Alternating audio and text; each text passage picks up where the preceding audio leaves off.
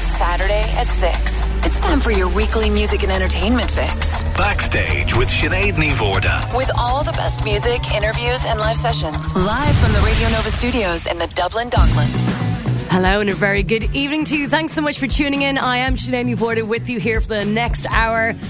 Now, looking back at last Thursday, Adam Clayton of U2 presented Soak with the Choice Music Prize Album of the Year 2015, showcasing the wealth of varying talent this country continues to offer. And as you know, next Saturday is St. Patrick's Day. So in this evening's backstage, I'm taking a look at the stamp of which Irish music has made on the world. I'll be talking to Eamonn Carr of The Independent, who has travelled the world with his band Horslips, highly acclaimed photographer Ruth Medjber, who has photographed nearly every live act that has come touring through Ireland in the last 12 years years will be popping by.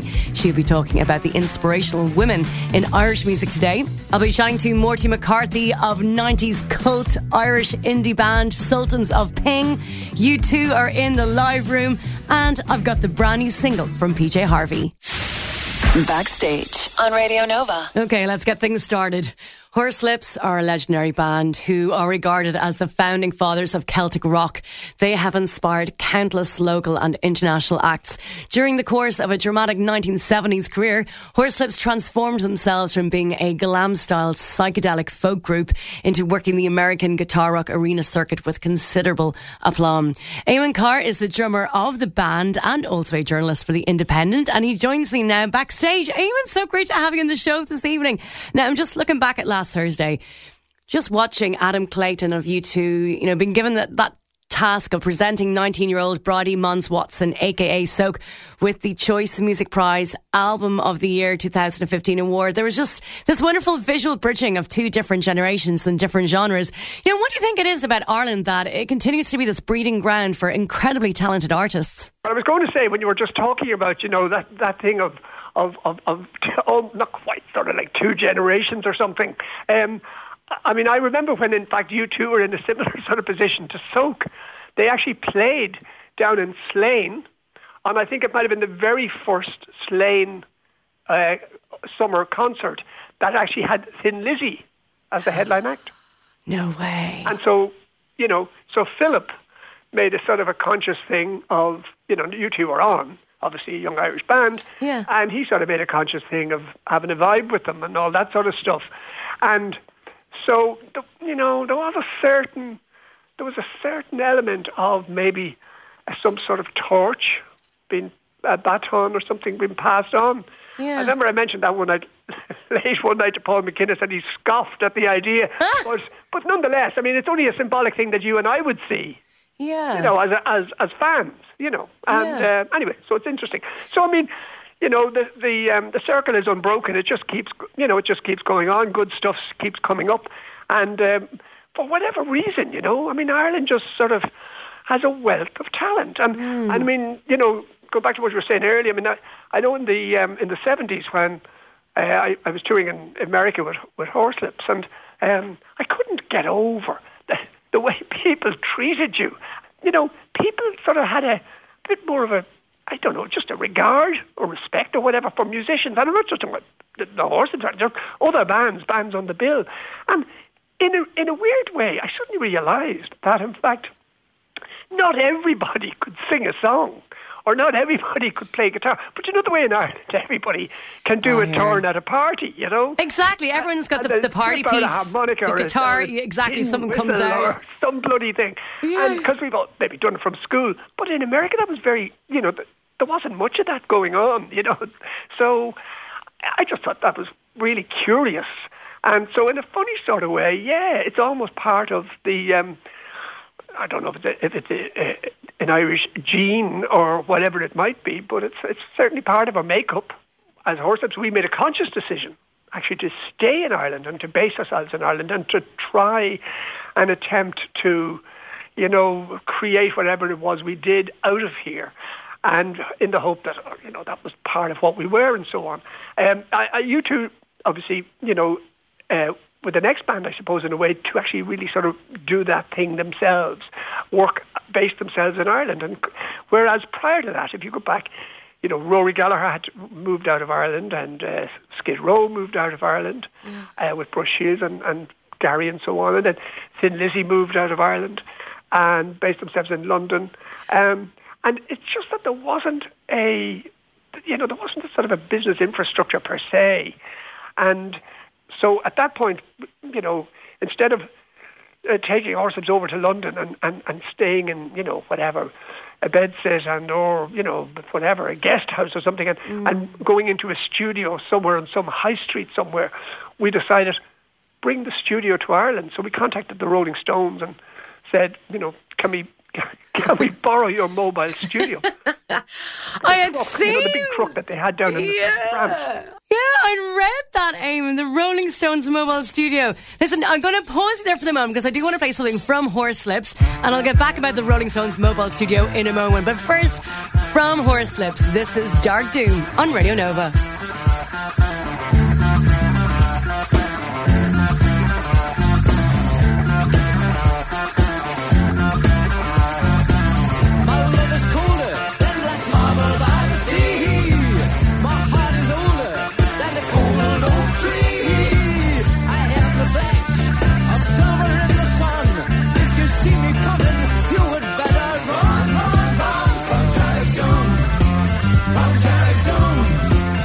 From Jericho, from Jericho.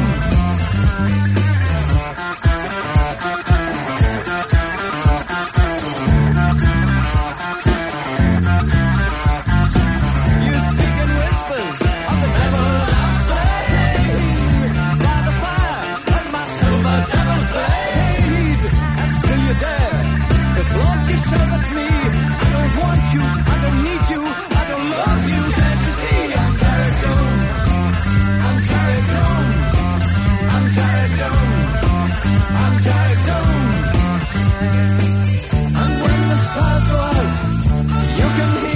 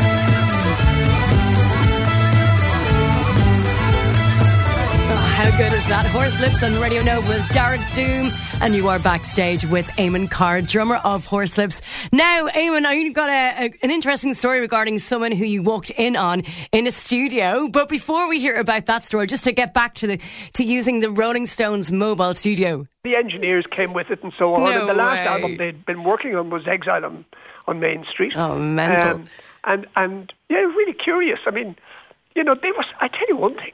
Yeah. They were so cool. They just said, Were they? Yeah, yeah, of course. Yeah. Uh, and their office. And actually, I'll tell you who it was, really. And I should really give this guy credit because I don't think he, he's really received a lot of credit over the years.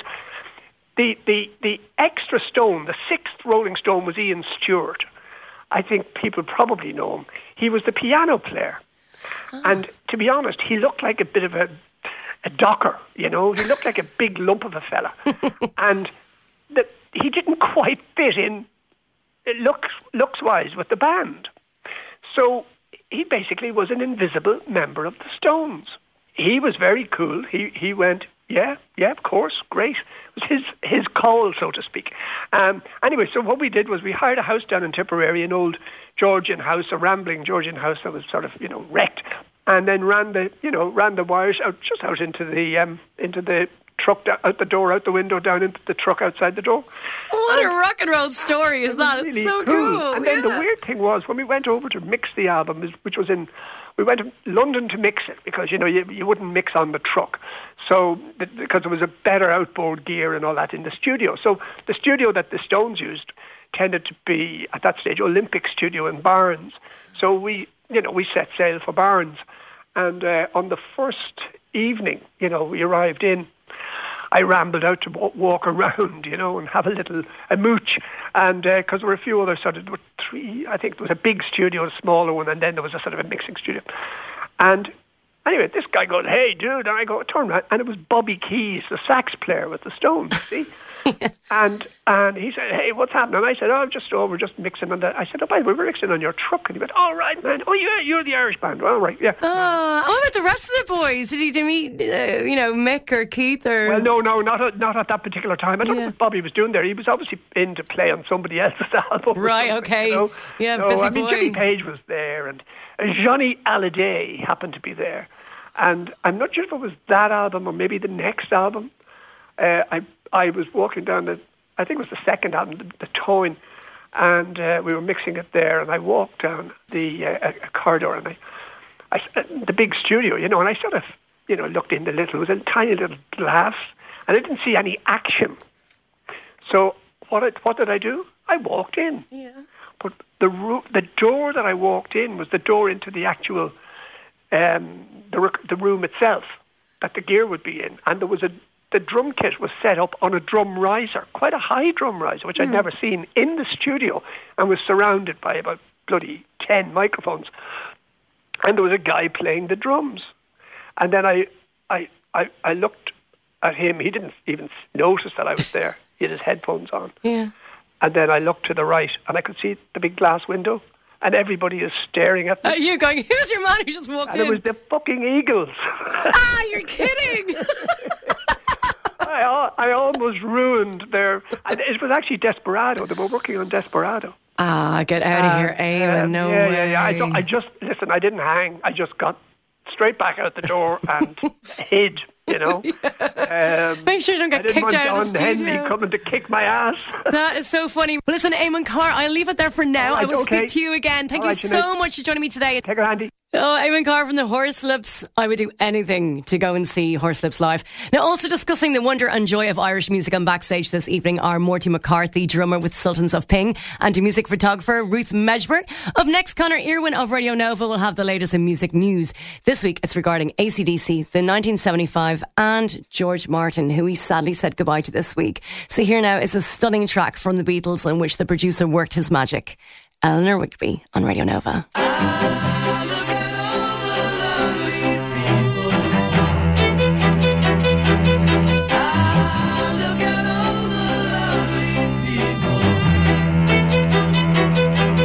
Eleanor Rigby picks up the rice in the church where a wedding has been. Lives in a dream, waits at the window, wearing the face that she keeps in a jar by the door. Who is it for? All the lonely people. Where do they all come from? All the lonely people. Where do they all belong? Father Mackenzie, writing the words of a sermon that no one will hear. No one comes near, look at him working, darning his socks in the night when there's nobody there.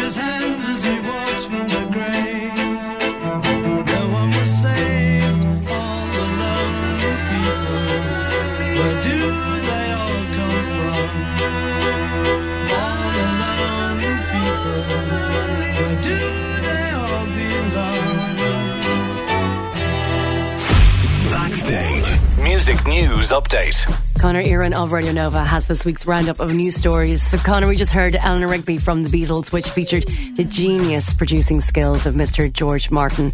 So sad to learn of his passing the other day. Yeah, we started off the week with the very sad news that Sir George Martin died at the age of 90. He, of course, the legendary producer of much of the Beatles' music, uh, so many of their hits, and uh, producing from Abbey Road Studios. He was an absolute legend. Paul McCartney saying he was like a father to him, and if anyone was deserving of the title of the fifth Beatle, it was him. Ringo actually breaking the news on Twitter of Sir George Martin's death. Uh, reaching out to his family and giving his condolences um, and saying, you know, the usual peace and love from Ringo. But uh, it, a very sad day and very sad news that uh, one of the absolute legends of music, uh, everyone knew him as the fifth Beatle, Sir George Martin, died at the age of 90. R.I.P. George Martin. And there's quite bad news for ACDC's frontman this week. Brian Johnson has been told, you got to quit touring or you're going to go completely deaf. And ACDC, uh, they postponed all of the remainder of their tour, so 10 dates postponed of their Rock or Bust tour. But they did say that they're going to play them at some stage later in the year but with more than likely a guest singer. Um, Dave Evans, who was the original ACDC singer, um, he not expecting a call or anything like that, but he did kind of say it'd be cool to do um, a couple of gigs as a guest with the lads. But the sad news is that Brian Johnson won't be doing it unless he wants to risk going completely deaf. Um, Evans, he has kind of stopped short of throwing his hat into the ring. He said he'd jump at the chance, though. We'll watch this space and see who the uh, guest singer is going to be. Tough shoes to fill. Heartbroken for Brian Johnson. And now on to news regarding a rather long album title from the 1975. Tell us more. They've broken a very unusual record in the States. Uh, it's the longest ever album title to reach number one in the US. The band, it's their second album and it's called I Like It When You Sleep, for You Are So Beautiful Yet So Unaware of It. Catchy number.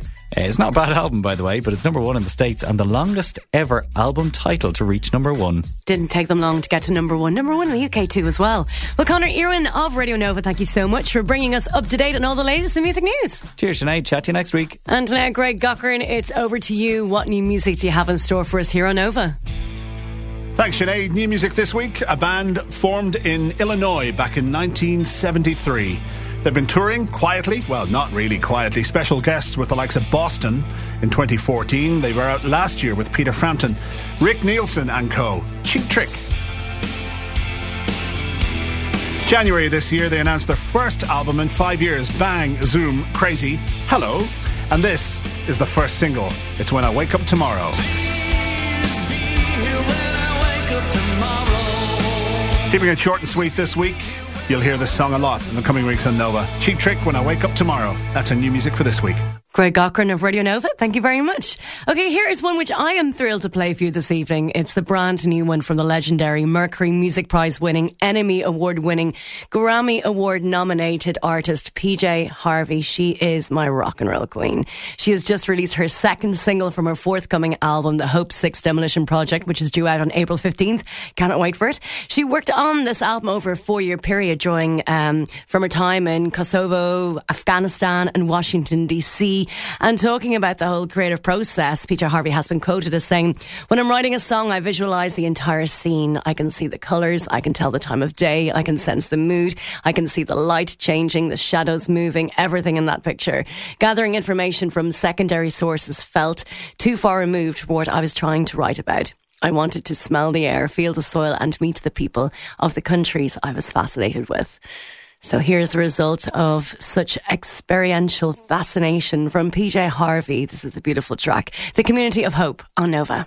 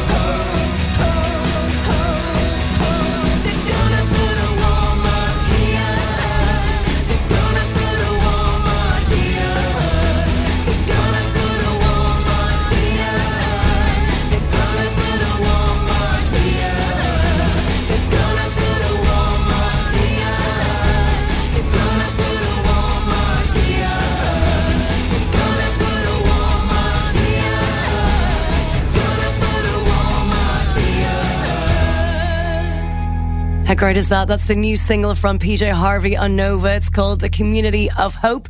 It was released just yesterday.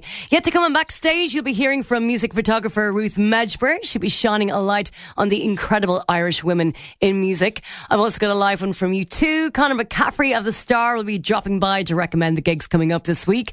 Joining me next on backstage is Morty McCarthy of the Sultans of Ping. They started out in early 1989, quickly built up a rabid following based on their phenomenal live shows. They got signed early on. Their debut LP, Casual Sex in a Cineplex, released in 1993, crashed into the top 30 album charts in the UK. They are a 90s cult Irish indie band. And just to remind you of how glorious they were, is the anthem that everyone knows and loves. It's Where's Me Jumper from Sultans of Ping up next on Radio Nova. Backstage on Radio Nova.